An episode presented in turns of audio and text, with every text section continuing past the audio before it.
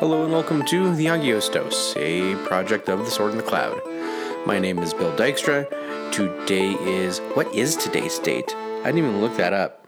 Today's fe- February 18th, and today we are commemorating Saints Leo, Pope of Rome, and Saint Flavian, Patriarch of Constantinople. I'm excited to be returning to weekly episodes and doing this on the regular again. I had a couple weeks off because I was preparing for that talk on Saint Cyril, and um, it just took a little bit more time than usual. We also, you know, lost a vehicle and had to deal with that. So there's a lot of you know life issues that you had to deal with, just some housekeeping stuff.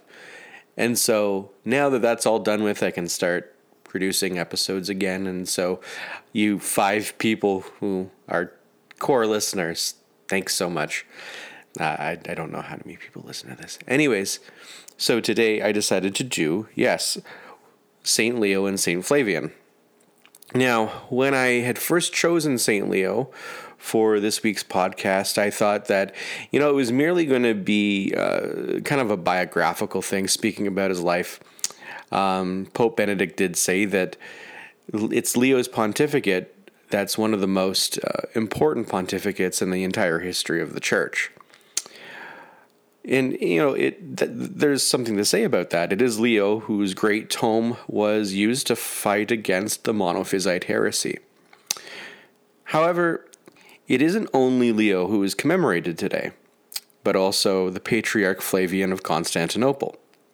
Flavian was Leo's contemporary and worked to the same end to correct the monophysite issue. We are going to see that these two characters, using the influence of their respective sees, were like minded in their aims. So, how about some context to the issue?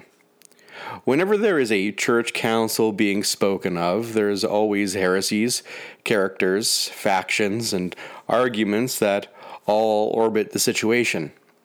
In my preparation for this episode, I have done my best to understand the chaos and distill it down into bite sized morsels, and after which I'll be reading uh, the Tome of Leo.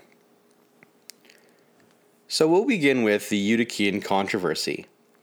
You know, when people overcorrect, they react against something that is wrong, but they do so in an unequal proportion the reaction leads them to an equally problematic position to the one that they oppose. This is what happened in the case of Eutychus. Eutychus was an archimandrite in Constantinople during the 5th century. His reaction was against Nestorianism, Nestorianism being a Christological heresy destabilizing the divine and human natures of Jesus. For more on this heresy, I have included a link in the show notes. Eutychius's position was that Christ was a hybrid or fusion of divine and human elements. The Catholic position is that God had two natures 100% man and 100% God. Eutychius eventually would deny that Christ was consubstantial with humanity. And though a heretic, he wasn't considered diabolical per se, only unskilled in theology. He believed that he had the Orthodox Catholic position. And for more about Eutychius, I've also included a link. Now, Flavian was the Patriarch of Constantinople, and he held a local synod in 448, and he denounced Eutychius's monophysite, one-natured doctrine and excommunicate him. At first, it is Eutychius who attempts to rally the support from Pope Leo. Yet when Leo learns the true nature of the situation from Flavian, he's like, yeah, no, um, you're the heretic. Eutychius, you're wrong. However, Eutychius had a godson who was influential in the Byzantine court, a eunuch by the name of Chrysotheus. He was the chief minister. Chrysotheus's endgame was to see his godfather not only be exonerated, but elevated to the episcopal throne of Constantinople. the Emperor Theodosius II convened a church council in Ephesus. He placed Dioscorus, the Patriarch of Alexandria, as the president of the council. Dioscorus was elevated to his position through the help of Chrysotheus.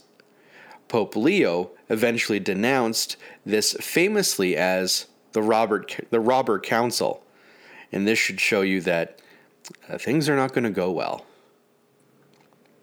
Okay, so a quick recap. Eutychius has her- heretical monophysite views. Flavian, the patriarch, has orthodox views and condemns Eutychius. Chrysotheus is the chief minister to the emperor and is Eutychius's godson, and he works to have his godfather, Eutychius, become patriarch instead of Flavian. Dioscorus, patriarch, patriarch of Alexandria, uh, who has his position because of Chrysotheus, is made president of the council. So there's a lot of political machinations going on here. Let's continue. So Pope Leo sends his legates to the Council of Ephesus. This is the council that's going on. And they bring with them something called the Tome of Leo, also known as the Epistle of Flavian. It is a defense of the Orthodox doctrine of the two natures of Christ. However, with Dioscorus as the head of the council, the tome was not read. Instead, Dioscorus opens the doors to a mob of monophysites, the heretics, who proceeded to beat Flavian to a bloody pulp. Flavian is also deposed and Eutychius reinstated. Three days later, Flavian dies from his injuries. He becomes a martyr for what the tome preaches.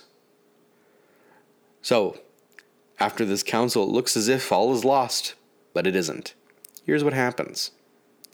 And it's a lesson to always be looking to place yourself on the side of the humble and the Orthodox Catholic position, rather than, you know, a political one. As the old saying goes, you live by the sword and you die by it. The Emperor Theodosius dies, and Marcian and Pulcheria take his place as emperor and empress.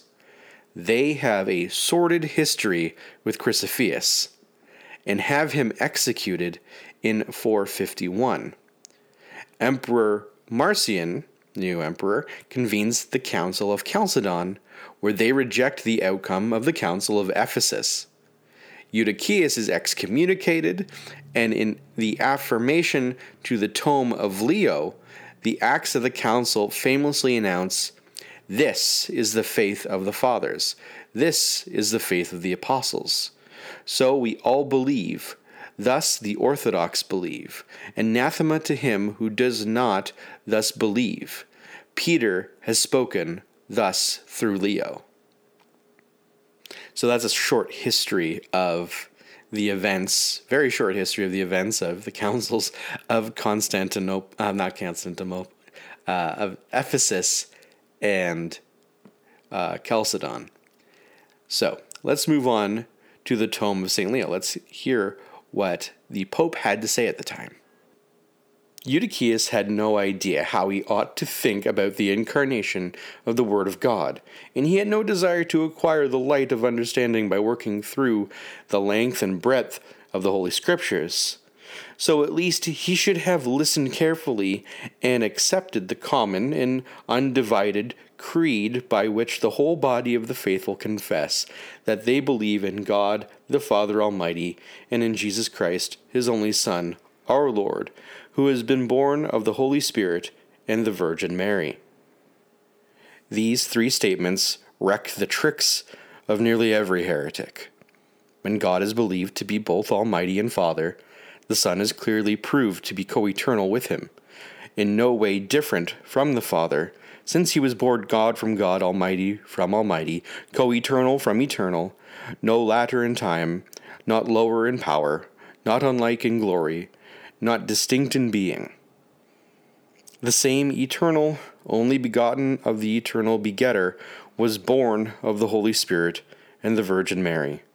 His birth in time in no way subtracts from or adds to that divine and eternal birth of his, but its whole purpose is to restore humanity who has been deceived, so that it might defeat death and, by its power, destroy the devil who held the power of death.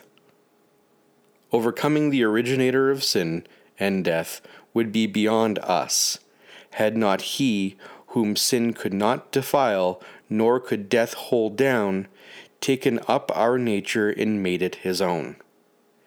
He was conceived from the Holy Spirit inside the womb of the Virgin Mother.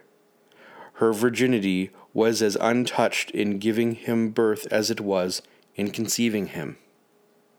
But if it was beyond Eutychius to derive sound understanding from this, the purest source of the Christian faith, because the brightness of manifest truth had been darkened by his own particular blindness, then he should have subjected himself to the teachings of the gospel. When Matthew says, the book of the generation of Jesus Christ, son of David, son of Abraham, Eutychius should have looked up the further development in the apostolic preaching. When he read in the letter to the Romans, Paul, the servant of Christ Jesus, called to be an apostle, set apart for God's gospel, which he had formerly promised through his prophets in the holy writings, which refer to his Son, who was made for him of David's seed according to the flesh, he should have paid deep and devout attention to the prophetic text. And when he discovered God making the promise to Abraham that, quote, In your seed shall all nations be blessed, he should have followed the apostle in order to eliminate any doubt about the identity of this seed when he says, The promises were spoken to Abraham and his seed. He does not say to his seed, as if referring to a multiplicity, but to a single one. And to thy seed, which is Christ. His inward ear should also have heard Isaiah preaching, quote, Behold, a virgin will receive in the womb and will bear a son, and they will call his name Emmanuel, which is translated, God is with us. With faith, he should have read the same prophet's words A child is born to us, a son is given to us, his power is on his shoulders. They will call his name Angel of Great Counsel, Mighty God, Prince of Peace, Father of the world to come. Then he would not deceive people by saying that the Word was made flesh in the sense that he emerged from the Virgin's womb having a human form, but not having the reality of his mother's body. Or was it perhaps that he thought that our Lord Jesus Christ did not have our nature because the angel who is sent to the Blessed Virgin said, The Holy Spirit will come upon you, and the power of the Most High will overshadow you. And so that which will be born wholly out of you will be called the Son of God. As if it was because the conception of the Virgin was worked by God that the flesh of the one conceived did not share the nature of her who conceived it. But, uniquely wondrous and wondrously unique as the act of generation was, it is not to be understood as though the proper character of its kind was taken away by the sheer novelty of its creation. It was the Holy Spirit that made the Virgin pregnant, but the reality of the body derived from the body. As, quote, wisdom built a house for herself, the Word was made flesh and dwelt among us. That is, in that flesh which he derived from humankind and which he animated with the spirit of a rational life. So the proper character of both natures was maintained and came together in a single person. Loveliness was taken up by majesty, weakness by strength, mortality by eternity. To pay off the debt of our state, invulnerable nature was united to a nature that could suffer so that in a way that corresponded to the remedies we needed, one and the same mediator between God and humanity, the man, Christ Jesus, could both on the one hand die and on the other be incapable of death. Thus was the true God born in the undiminished and perfect nature of a true man, complete in what is his, and complete in what is ours. By ours, we mean that what the Creator established in us from the beginning and what he took upon himself to restore. There was in the Saviour no trace of the things which the deceiver brought upon us, and to which deceived humanity gave admittance. His subjection to human weakness in common with us did not mean that he shared our sins. He took on the form of a servant without the defilement of sin, thereby enhancing the human and not diminishing the divine. For that self emptying whereby the invisible rendered himself visible, and the Creator and Lord of all things chose to join the ranks of mortals, spelled no failure of power, it was an act of merciful favor. So the one who retained the form of God when he made humanity was made man in the form of a servant. Each nature kept its proper character without loss, and just as the form of God does not take away the form of a servant, so the form of a servant does not detract from the form of God. It was the devil's boast that humanity had been deceived by his trickery, and so had lost the gifts God had given it, and that it had been stripped of the endowment of immortality, and so was subject to the harsh sentence of death. He also boasted that, sunk as he was in evil, he himself derived some consolation from having a partner in crime, and that God had been forced by the principle of justice to alter his verdict on humanity, which he had created in such an honorable state.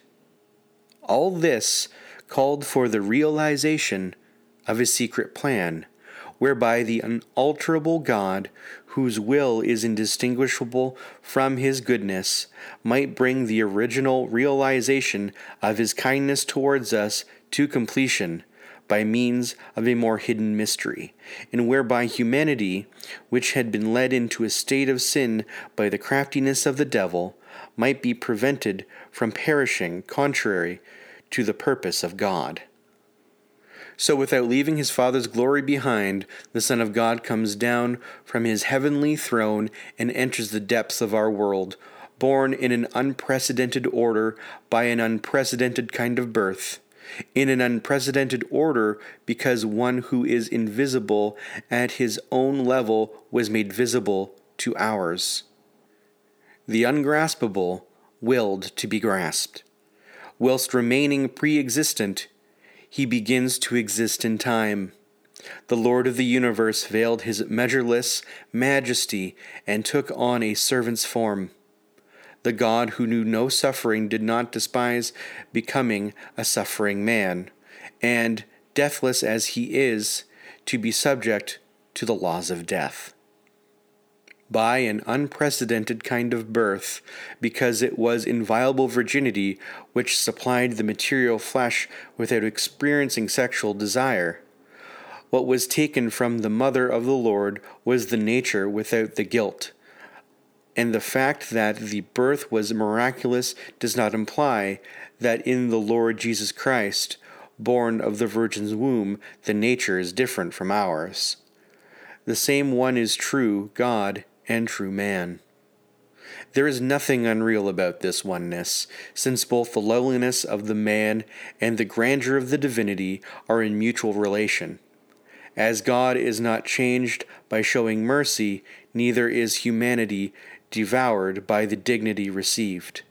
The activity of each form is what is proper to it in communion with the other. That is, the Word performs what belongs to the Word, and the flesh accomplishes what belongs to the flesh. One of these performs brilliant miracles, the other sustains acts of violence. As the Word does not lose its glory, which is equal to that of the Father, so neither does the flesh leave the nature of its kind behind. We must say this again and again. One and the same is truly Son of God and truly Son of Man. God, by the fact that in the beginning was the Word, and the Word was with God, and the Word was God, man by the fact that the Word was made flesh and dwelt among us. God by the fact that all things were made through him and nothing was made without him. Man by the fact that he was made of a woman, made under the law. The birth of the flesh reveals human nature. Birth from a virgin is the proof of divine power. A lowly cradle manifests the infancy of the child. Angels' voices announce the greatness of the Most High. Herod evilly strives to kill one who was like a human being at the earliest stage. The Magi rejoice to adore on bended knee one who is the Lord of all. And when he came to be baptized by his precursor John, the Father's voice spoke thunder from heaven, to ensure that he did not go unnoticed, because the divinity was concealed by the veil of the flesh. This is my beloved Son, in whom I am well pleased. Accordingly, the same one whom the devil craftily tempts as a man, the angels dutifully wait on as God. Hunger, thirst, weariness, sleep are patently human. But to satisfy 5,000 people with five loaves, to dispense living water to the Samaritan woman, a drink of which will stop her being thirsty ever again, to walk on the surface of the sea with feet that do not sink, to rebuke the storm and level the mounting waves. There can be no doubt these are divine. So, if I may pass over many instances, it does not belong to the same nature to weep out of deep felt pity for a dead friend, and to call him back to life again at the word of command once the mound had been removed from the four day old grave, or to hang on a cross and, with day changed into night, to make the elements tremble, or to be pierced by nails and to open the gates of paradise for the believing thief. Likewise, it does not belong to the same nature to say, I and the Father are one, and to say, The Father is greater than I. For although there is in the Lord Jesus Christ a single person who is of God and of man, the insults shared by both have their source in one thing, and the glory that is shared in another. For it is from us that he gets a humanity which is less than the Father it is from the Father that he gets a divinity which is equal to the Father. So it is on account of this oneness of the person, which must be understood in both natures, that we both read that the same Son of Man came down from heaven when the Son of God took flesh from the Virgin from whom he was born, and again that the Son of God is said to have been crucified and buried, since he suffered these things not in the divinity itself, whereby the only begotten is co eternal and consubstantial with the Father, but in the weakness of the human nature. That is why in the Creed too we all confess that the only begotten Son of God was crucified and was buried, following what the apostles said. If they had known, they would have never have crucified the Lord of majesty. And when our Lord and Savior himself was questioning his disciples and instructing their faith, he says, Who do people say I, the Son of Man, am?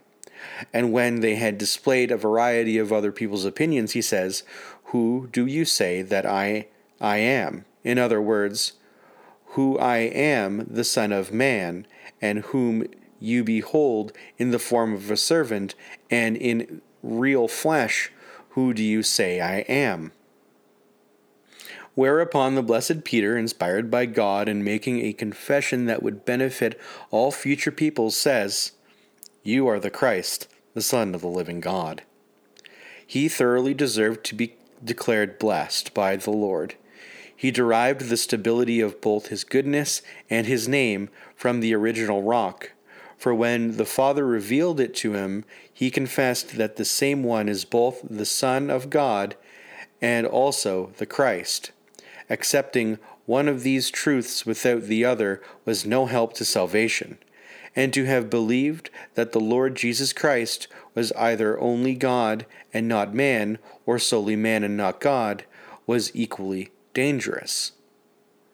After the Lord's resurrection, which was certainly resurrection of a real body, since the one brought back to life is none other than the one that had been crucified and had died, the whole point of the 40 day delay was to make our faith completely sound and to cleanse it of all darkness.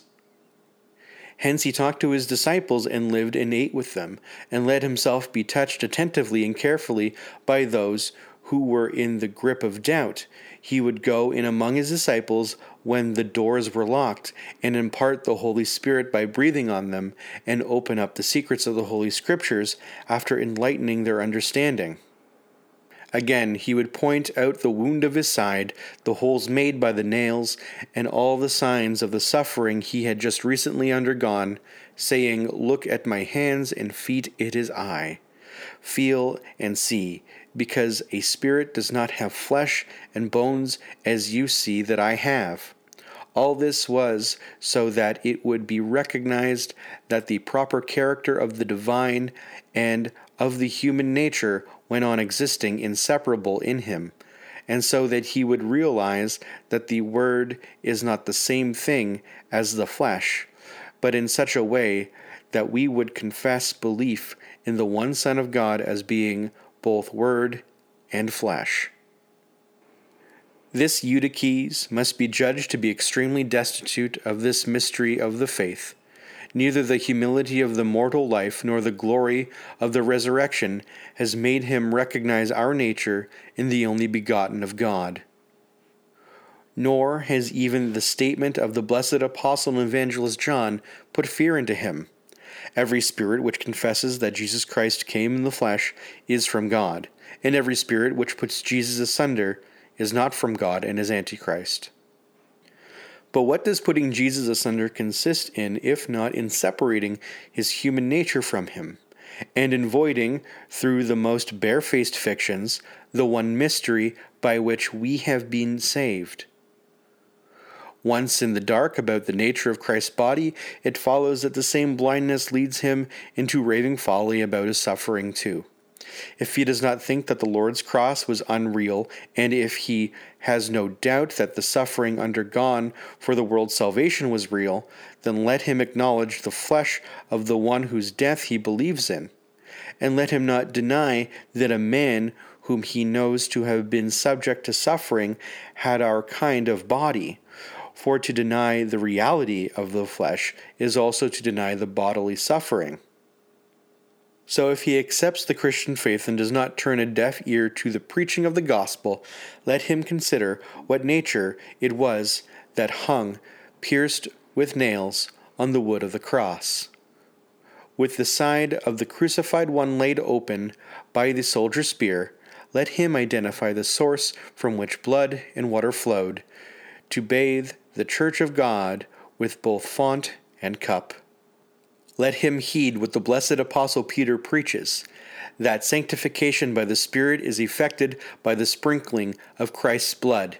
And let him not skip over the same Apostle's words, knowing that you have been redeemed from the empty way of life you have inherited from your fathers, not with corruptible gold and silver, but by the precious blood of Jesus Christ, as a lamb without stain or spot nor should he withstand the testimony of blessed John the Apostle.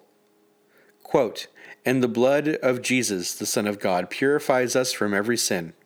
And again, this is the victory which conquers the world, our faith.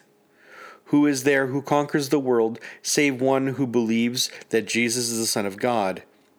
It is He, Jesus Christ, who has come through water and blood, not in water only, but in water and blood and because the Spirit is truth, it is the Spirit who testifies. For there are three who give testimony Spirit, and water, and blood, and the three are one. In other words, the Spirit of sanctification, and the blood of redemption, and the water of baptism. These three are one and remain indivisible. None of them is separable from its link with the others. The reason is that is by this faith that the Catholic Church lives and grows, by believing that neither the humanity is without true divinity, nor the divinity without true humanity. Amen. I don't think I realized. Oh, my microphone is far away. Hold on, I'll bring it back to where it was. There, you can probably hear me better now. I don't think I realized before um, before recording the Tome of Leo how, and I mean this in a positive way, how congested it is.